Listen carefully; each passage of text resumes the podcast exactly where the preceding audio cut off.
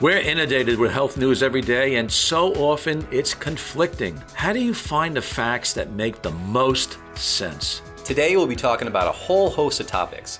Eggs are good, eggs are bad. Which is it? Is intermittent fasting actually good for you? One of our favorite topics poop. Let's talk about fecal transplants. And what about vaping? This one is in the news a lot right now. Is it as bad as smoking a cigarette? What do people really need to know? And finally, let's talk about medicinal marijuana and CBD. I'm Dr. Drew Sinatra. And I'm Dr. Steve Sinatra. And even if we don't agree on everything with each other during this episode, this is still Be Healthistic. Welcome to Be Healthistic, the podcast that is more than just health and wellness information. It's here to help you explore your options across traditional and natural medicine so that you can make informed decisions for you and your family. Health isn't a one size fits all approach. Everyone has their own needs to be healthistic. This podcast illuminates the whole story about holistic health by providing access to the expertise of Drs. Steve and Drew Sinatra, who together have decades of integrative health experience. They'll share with you the best that traditional and modern medicine has to offer so that you could be more productive and more proactive in managing your overall health. Be Healthistic is powered by our friends at Healthy Directions. Now, let's join our hosts. Hi, folks. Before we launch into our discussion today, I wanted to encourage you to be a proactive member of our Be Healthistic community. If you like what you hear today and you want to listen to future conversations on all things integrative and holistic health, subscribe to our podcast on Apple Podcasts or wherever you download your favorite podcasts. Also, check out and subscribe to our YouTube channel, which will feature video versions of our episodes, plus video extras you won't want to miss. And finally, we have more with me, Dr. Drew Sinatra, my dad, Dr. Steven Sinatra, and other Healthy Directions experts, as well as a robust library of health and wellness content over on the Healthy Directions site. So visit healthydirections.com to explore our database of well researched content and information. And of course, you can always follow us on our social media channels. So, in the spirit of what's hot and what's not in the news, it seems to be so prevalent at conferences. You know, I go to a lot of conferences and everybody's selling CBD oil, where they're talking about medical marijuana. Good grass versus bad grass, so to speak. You know, what are some of the benefits here? Yeah, well, we'll talk about CBD first, right? Because CBD is something that you can you can get, uh, you know, over the counter in um, in all states, and this stands for um, cannabidiol, and it's a compound that comes from cannabis that has lots of uh, pain relieving qualities. It has uh, qualities that, that, help reduce anxiety. It can help with sleep. It can reduce inflammation. You know, children take it for uh, seizure disorders. So it definitely has lots of benefits to it. And what I like about CBD is that it's non psychoactive. So, non psychoactive means you will not get high from taking it. Just to clarify, there is a difference between THC and CBD. CBD is non psychoactive, which means you're not going to get high taking it and it does not affect your cognition. THC is psychoactive, meaning. So it's not addictive? Well, the, that's a that's a that is a question I'm not sure if I can answer. Addictive, but let's let, let's say safe. Okay, can I answer mm-hmm. that question? Is it safe? I think CBD in, in smaller amounts is safe. Now, addictive, well, that's a tough one to answer because if someone is, is let's say, if they're reliant on opioids for, for pain relief, would I rather have them taking CBD? I think I would to help with the pain relief rather than an opioid. So it's it's it's a debate around you know semantics there. Hey, it's a good point. I mean, let's face it, opioids uh, have a huge downside. I mean, the addiction rate is is awful, and the way I look at this, if you want to use medical marijuana or CBD and you're trying to alleviate pain, I would be in favor of it. I would say that this is a, a good choice because pain does a lot of bad things to the body. It overcharges the sympathetic nervous system and has effect on heart rate variability. And as a heart specialist, if we can alleviate pain and suffering, to me that's a big plus in getting our health, you know, in the right direction. You know, people that are in chronic pain, I mean, it affects their mood, it affects their sleep, it affects their energy. It's it's terrible to be in chronic pain. Yes, and I'm still a little bit taken back about medical marijuana and CBD, and I'll tell you why. I really like pets. I mean, I've had pets all my life, and I actually learned a lot about coenzyme Q10 with my own dogs. It was amazing how uh, coenzyme Q10 prolonged their lifespan because a lot of the canines they get cardiomyopathy. I used to give my dogs lots of CoQ10 and omega 3s, and, and it was it was wonderful. So I work with a lot of vets, and I and I took the pulse of several vets about CBD for pets because this is a big product right now in the pet industry. And some of the vets push back, and that gave me pause. Now, if a vet is pushing back in a dog, oh my gosh, what does that mean for a human? Why were the vets pushing back? Well, Drew, you know, I, I asked the vets that question, and the consensus was that it was still new and, you know, more research was necessary. And these vets didn't want to, you know, use CBD in their animals until you know more research was definitive on this subject. So they, be, they were being cautious, which I embrace. The other debate is with the cannabis, the medical Right. marijuana. Now, certainly, I think people can can abuse that. That's where the abuse comes in, right? If they're wanting to get high, right, instead of using it for pain reduction or sleep or anxiety or whatever it is. So people listening to this, you know, you need to be really careful about the addiction piece with medical marijuana. And I agree 100% with my father on that one. As a naturopathic doctor practicing in California, I actually cannot legally uh, recommend medical marijuana to patients, so I don't. But I do discuss CBD. I have conversations around CBD. And I'll tell you this I've learned a lot from my patients over the last five years. And what I've learned is that I've had patients come in where they've been on Ativan, they've been on Ambien, and they want an alternative for sleep. And they've come in already, you know, been on CBD and they've tried it and they've received incredible benefits from taking it. So I learned from them in the beginning that sleep is a really good thing that can help with, and also anxiety too, which I didn't really know about. Because I've been to, I think I've been to about three conferences now, one specifically on CBD. Uh, the A4M last year, there was a couple talks that we listened to about um, CBD and the you know risks and benefits and such. When we're talking about medical marijuana, I, I think we really need to proceed with caution here. Well, you're correct about saying patients are our best teachers. I mean, I agree 100% with that. So, in your experience, are you saying that in the insomniac or in, in, in, in situations of insomnia, you would consider CBD? It, it's something uh, very gentle that you can start off with and see how the body responds. Now, from what I've gathered, not everyone responds to CBD. Right. Right. It's not a cure-all. There is no cure-all in medicine, but I think it can be helpful for some people who are suffering from insomnia or anxiety. So, Drew, another topic in the news is fasting. This is something that's close to my own heart, you know, because uh, throughout my days in college wrestling and high school wrestling, I used to fast. I didn't know it back then, but I would lose 12 to 14 pounds a week to make weight. And I didn't know it, but I was sort of doing a ketone diet, but it wasn't called the ketone diet back then. Yeah, well, the, the keto diet is really a diet to help put you into a state of fat burning mode, which you're using ketones as a fuel source instead of glucose. And what fasting can do is it can accelerate you into ketosis. That's why we do fasting on some levels. You, you're accelerated into ketosis. So, for those of you who don't know, ketosis is when the body burns fat as fuel as opposed to glucose. And So, if you're doing intermittent fasting, which, as a definition for our listeners, this can vary anywhere from a 12 hour fast all the way up to like an 18 hour fast. So let's just say it's an 18 hour fast. You, you eat dinner at, at, at 6 p.m. the night before, you go to bed, you wake up, there's no breakfast, but you eat at noon. And now you've done an 18 hour intermittent fast.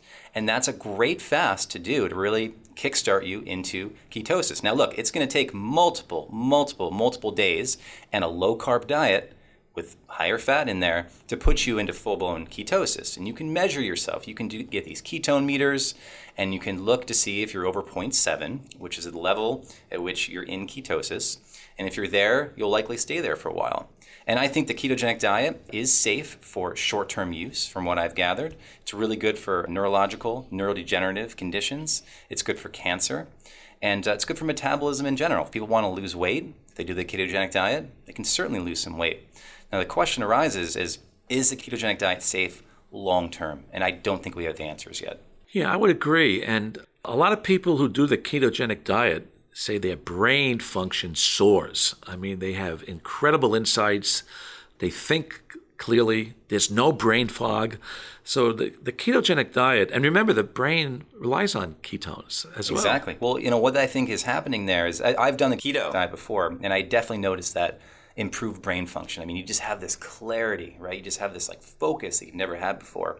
And what I think is happening is you don't have these blood sugar roller coaster rides happening in your body. So, right, you don't have a you don't have a meal and all of a sudden your blood sugar is shooting up, and then a half an hour, 45 minutes to an hour later, it's plummeting again. And that can cause issues with your brain function.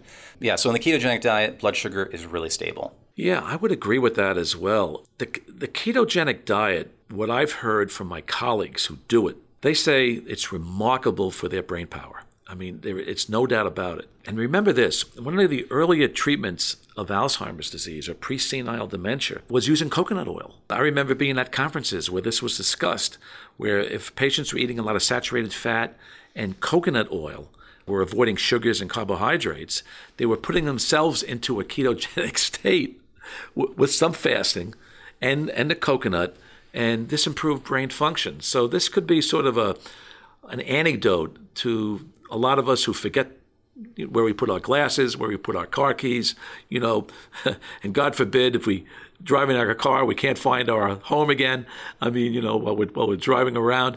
I've heard this from my patients many times. So there might be something about intermittent fasting or the ketogenic diet that is really supportive of our brain health as well. Yeah, no, I agree. The ketogenic diet is is certainly not for everyone. Uh, it's it's a challenge. I'll be totally honest here. I mean, I did it for around two weeks and I found it to be very challenging. I mean, the amount of fat that you're consuming is unprecedented. I'd never done that before in my life.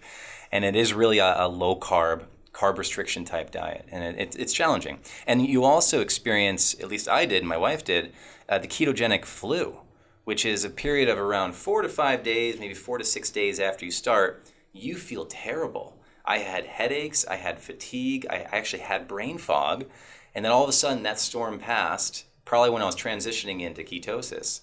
And that's when I started to have the, uh, the benefits of like improved energy, sustained energy, improved brain function, etc. It sounds like your body was detoxing, and basically, before the body improves, it gets a little bit worse before it gets better. Because I think you were doing a, a detoxification. Well, you know, you, you you store a lot of toxins in your fats, right? And when you're on the ketogenic diet, you're burning fat, so you're releasing exactly. toxins into your bloodstream, and you release. You hit it right there. yeah. yeah.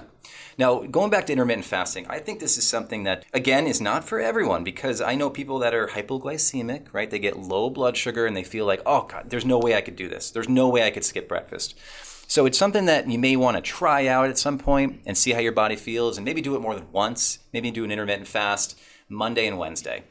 And uh, on that Wednesday in the afternoon, to see how you feel. You know, how do you, how do you start to feel at that point? But over time, you'll notice there's better glucose regulation in the body. And a lot of people report that their energy is just so stable, their mood is stable. And again, back to the cognitive function, it's clear and focused. Well said. And if people want to fast, maybe doing a 12 hour fast first, followed by an 18 hour fast, maybe a 24 hour, and then gradually uh, go into it. Correct. I mean, I think most people already do a 12 hour fast overnight. So the next step is really trying a 14 and then a 16 and an 18. And then, um, look, you and I, when you were practicing medicine, I used to shadow you when I was a teenager. I remember there was two times where we did a two day water fast. Actually, we did a water fast two day, and then we did a juice fast on two day. Oh, that's and, right. And that we, we, did the juice fast back then. Yeah, that's right. And so, you know, fasting in general is is amazing for many different benefits. You know, including the cardiovascular system, right, metabolism. And I think you know this already, but um, what fasting can do is it actually promotes autophagy. Yeah. Okay, this is a word that our listeners are going to be hearing uh, very commonly in the next, uh, you know, five years or so, because autophagy is a condition, not really a condition, it's a way for the body to break down substances. So let's say you, it's like taking out the trash. Okay, so you, your cells. It's are, a detoxification. It's a detoxification mechanism, and really, what autophagy does is it promotes longevity. It's really an anti aging thing that our body does naturally that can be promoted via fasting.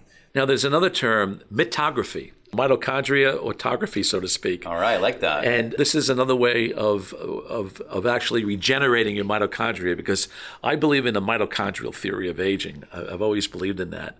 And while we're on the subject, because, you know, one of the purpose of our podcasts is to be leading edge, cutting edge. So some of our listeners may be privy to the term mTOR. Can you you know, comment on that. Yeah, so my understanding is that intermittent fasting actually helps uh, suppress mTOR, which is going to promote autophagy. Right. In other words, mTOR is sort of the battleground, so to speak, where we're going to put out a lot of toxins from the breakdown of, of enzymes, breakdowns of proteins, and you know everything else that we, we take into our body. You know, there, you probably know this better than I do, but there's that drug rapamycin. Oh yeah, that's used for anti-aging benefits, and. I believe it has a suppression effect on mTOR. Right, right. I was at a conference. I don't know if you were there. No, actually, it was in Florida. Uh, they were talking about this. This is a TB drug. Yes. Uh, that, that we're yes. using for anti-aging purposes. Mm-hmm. So anyway, that's great. Okay, another thing in the news today. There's a lot about fecal transplantation. Mm-hmm. Yeah, Drew, what are your views on that? From what I've read, the research I've looked into, and doctors that I've spoken to, and even patients that have actually had this done to them, there is a time and a place for fecal transplants. And for the audience listening, you're thinking to yourself, what the heck are these guys talking about? And fecal transplants, as it sounds, you're actually taking feces from a donor. Yes. Okay, and we'll talk about the importance of a good, clean, healthy donor. You're actually taking poop from this person and you're actually inserting it via an enema into you, into your rectum, Right. into your. You're taking their microbiome, Correct. which is presumed very, quote, healthy, and you're injecting it into your rectum, which is not so healthy.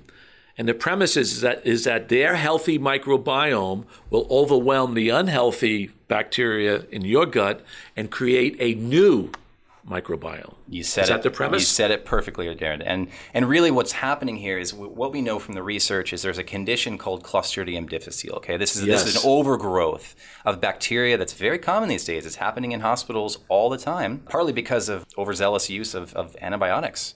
You know, when they're overly prescribed and used for long periods of time in a hospital, C. diff or C. diff overgrowth is really big and really common.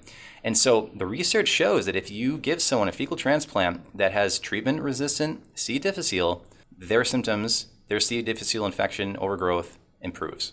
It's amazing stuff. It's amazing stuff. So, how do you know you have a good donor?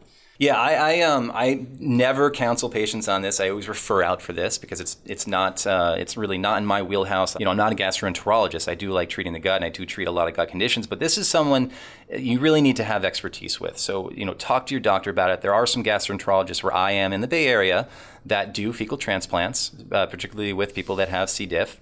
But you know, there's there's definitely lots of information out there you can read on how to do this. But you got to find a donor that has, like my father said, a very uh, clean uh, microbiome. Let's say someone that hasn't been on antibiotics for their whole life. Okay, Right, right. someone that isn't on uh, pharmaceuticals right now, and someone that's eating a very clean diet. It's not under a lot of stress.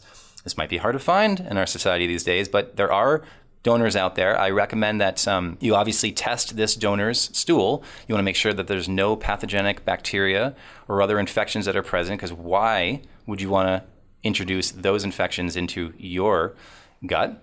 But really, this is someone you want to you want to talk to someone that really knows everything about fecal transplants before you do this. This is not something that you do at home. Yeah, I agree. You know, a lot of us, you know, may think it's Star Wars medicine, but it really isn't. I mean, this is something that's going to be, I think this is going to be a conventional treatment for IBS and IBD. Yeah, so uh, I have a feeling this is this is going to be the wave of the future, and that's what this program is all about: is giving our listeners, you know, some information that may not be mainstream 100% now, but could be later on.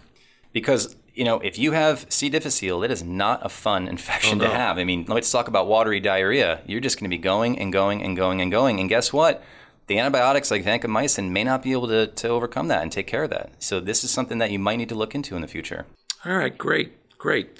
So, in our spirit of controversial topics or non controversial ones, vaping has been in the news recently. You know, I guess the thought about vaping was that we don't want our kids to smoke, but we could can we give them an alternative where they don't smoke?